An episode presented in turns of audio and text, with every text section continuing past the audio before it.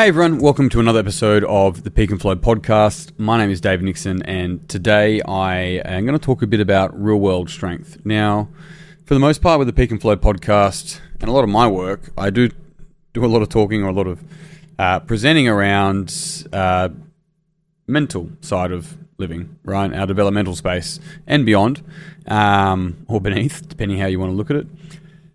What I probably don't do as much on is the physical stuff, um, functional training or the physical components, even breath work and even cold exposure. Of course, I've done a couple of little podcasts and things like that. Just keep on bumping this microphone.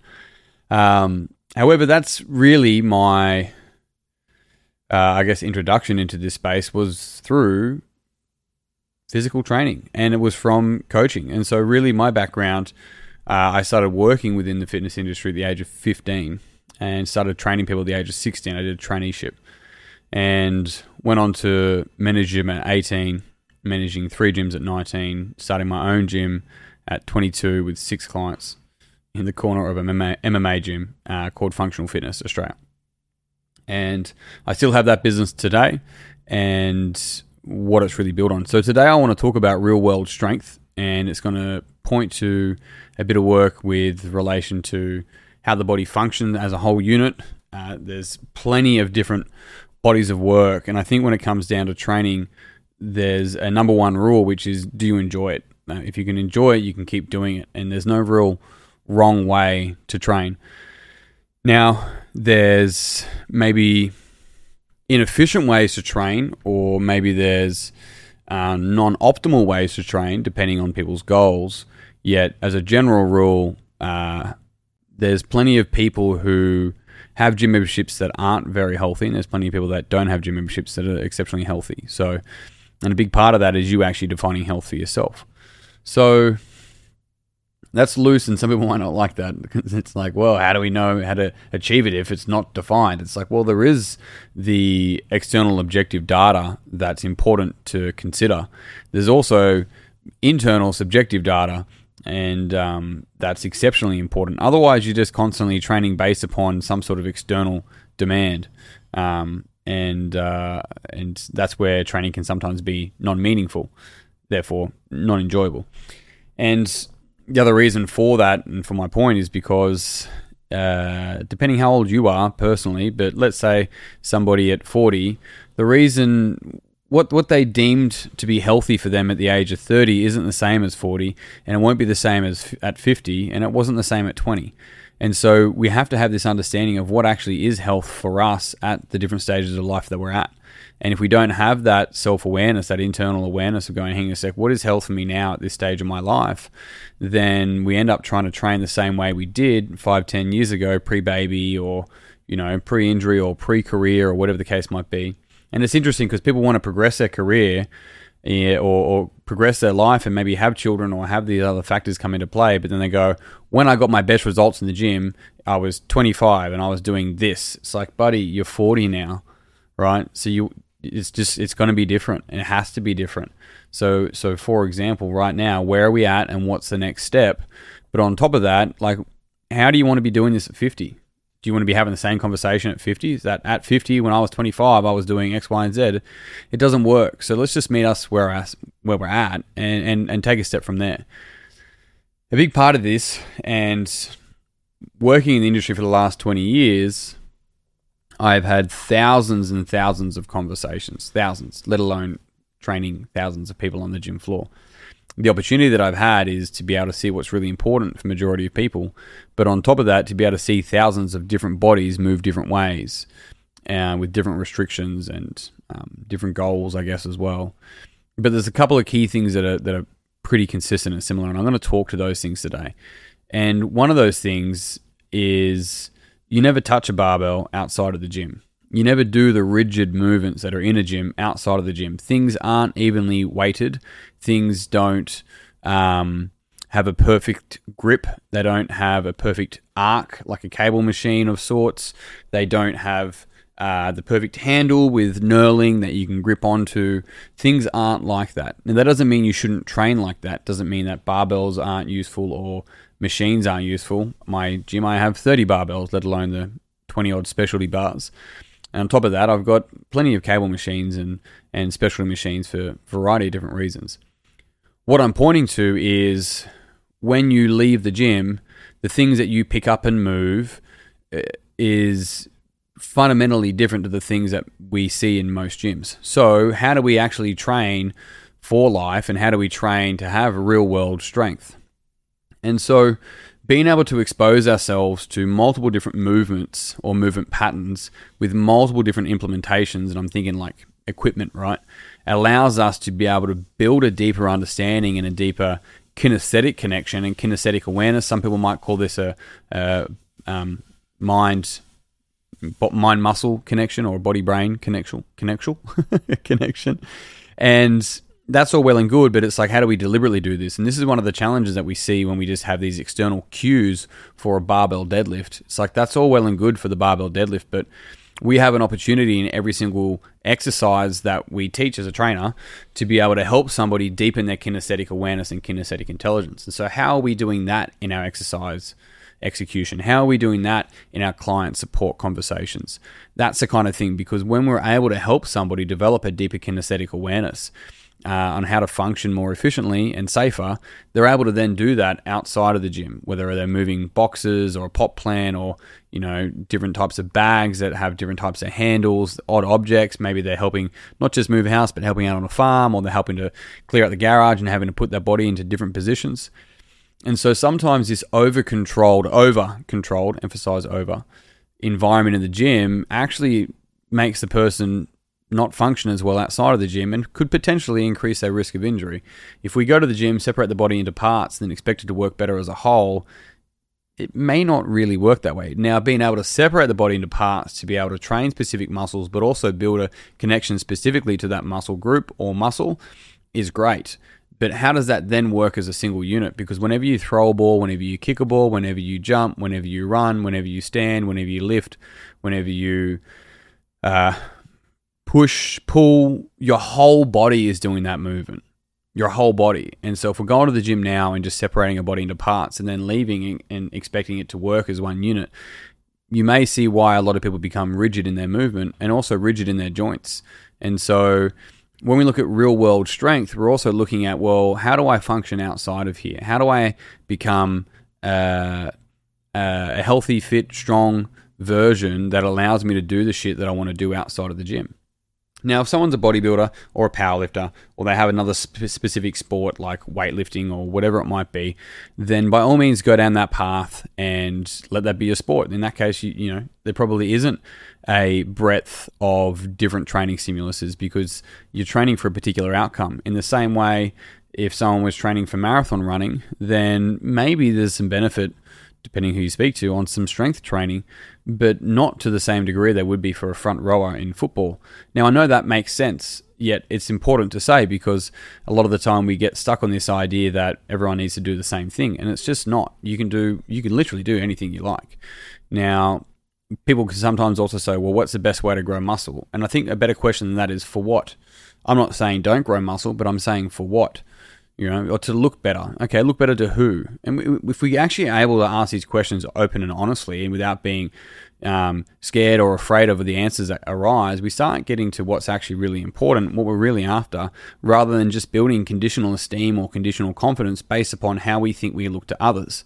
And so there's a key difference there. Now, if you're healthy, active, strong, fit, open, funnily enough, if you're actually a open human being, if you're more positive in nature, you end up being more attractive in that circumstance anyway. So there's a lot more to it than just a gym, funnily enough. However, when we come back to real world strength, we're actually looking at the difference between movement versus exercise. And what I mean by movement versus exercise is that somebody, and it might be like rather than movement and exercise are singular words. I'm talking about efficiency of movement or, or, or um, optimal movement, maybe like optimal functioning, efficiency of function, efficiency of movement, and exercising as in uh, increasing heart rate and, and intensity and effort. Now, if we're moving inefficiently, and use running as the example. Our feet are not designed to fit into these runner shoes for a variety of different reasons, with them being um, curled at the front, so a very small toe box. And I'm not saying we shouldn't have them. I'm just saying we weren't born imperfect as human beings, and we are like imagine these animals, but with shoes on their feet. No, well, let's create an industry, and it's not like big shoes coming after you. But hear me out this idea of having a very closed off toe box, but also a really big cushion with a heel. Now, if you're wanting to maintain a pretty standard midline, and then your midline is also going to be, as a, as a, as a neutral spine, is always going to be dictated by uh, A, tension, and B, what are you actually moving or doing? Because if I'm uh, having a stable midline in Brazilian Jiu Jitsu, that's going to be very different to a stable midline when I'm uh, Olympic weightlifting, and which would be very different to a stable midline when throwing a ball. And so there's a lot more to it when we look at neutral spine and stability, but at the core of it, we want to see it as going this midline wants to act like a nice, stable container, almost like a cylinder of sorts, right? I've actually got this here, mug. So ideally, similar to this.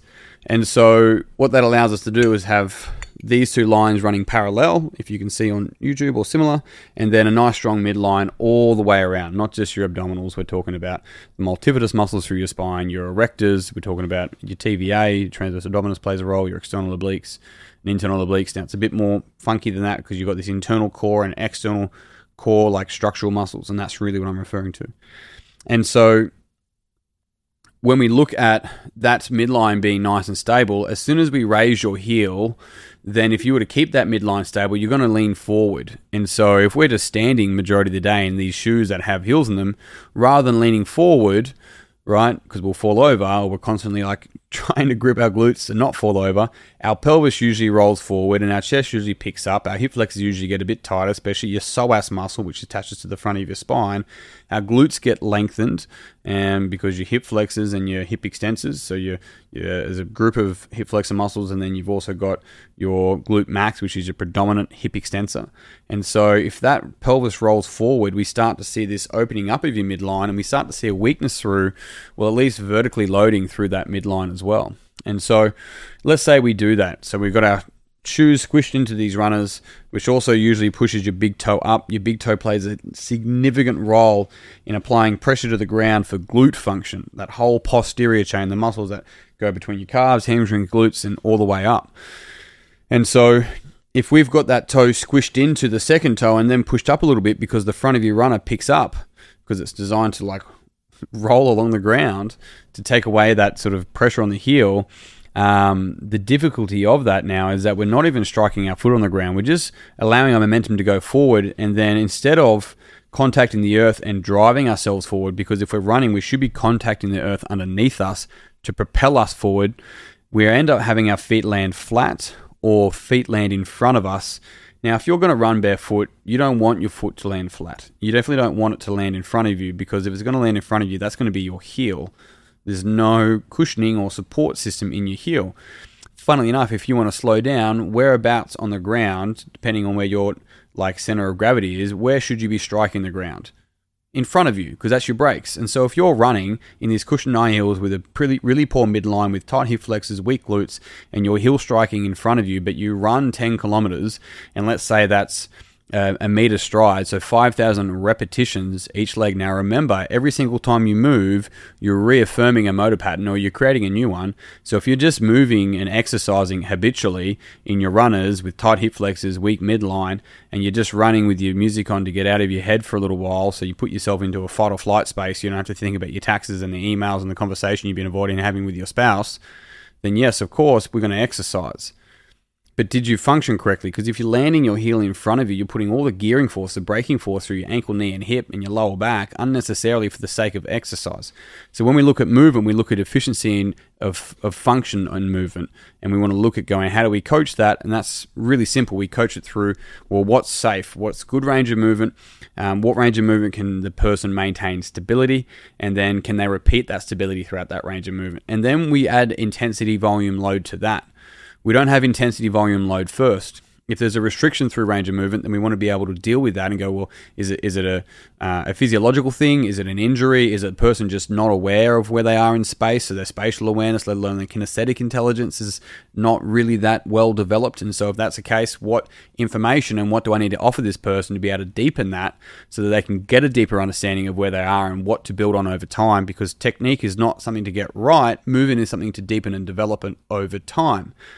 So given that, when we look at real world strength and functional training, it's going how do we allow and teach this body to move as one whole unit whilst going through these main movements? And it can be a barbell deadlift, it can be a barbell bench press, right? Your barbell bench press is still a full body movement. So is your so is your deadlift, right? There's certain muscles that are emphasized more, but I can promise you every single joint in your body is actually being used in a deadlift.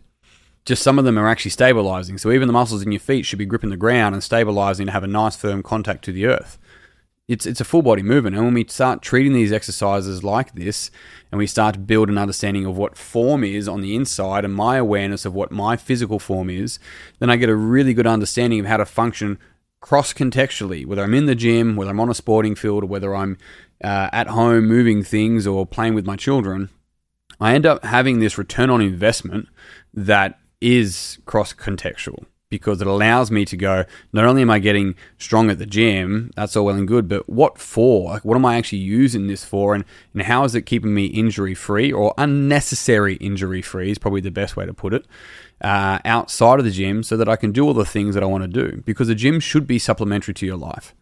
It should be supplementary. It can be important. We have people that train here five, six days a week, but it should be supplementary. It should be fundamentally enhancing the 23 hours that you don't spend in the gym. I worked with a gym in, in, in I worked with many gyms, but a gym in Sydney, and one of the things they said was, and I've heard this heaps. I think we may have even done it before in the past. We want to make sure that the client's best hour of the day is with us. We want to make their their one hour here their best hour, and I'm like, not with their family. You don't want their best hour of the day to be with their family or doing what they love. You want it to be with you.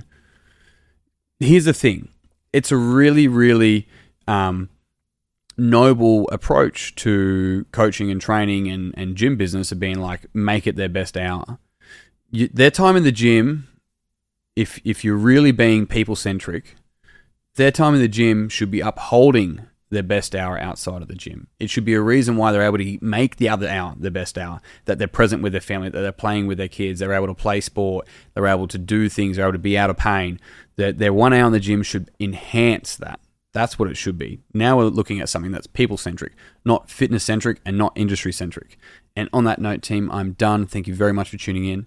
If you enjoyed this podcast, it'd mean the world to me if you pass it on to someone else that you think would also enjoy this podcast. You can find out about our trainings and our also like our Peak and Flow community in the notes below. Uh, you can get a copy of my book, Minding Yourself, anywhere online that sells books. Um, otherwise, that's it. I'm out. Until next time, peace and pizza. I'll see you soon.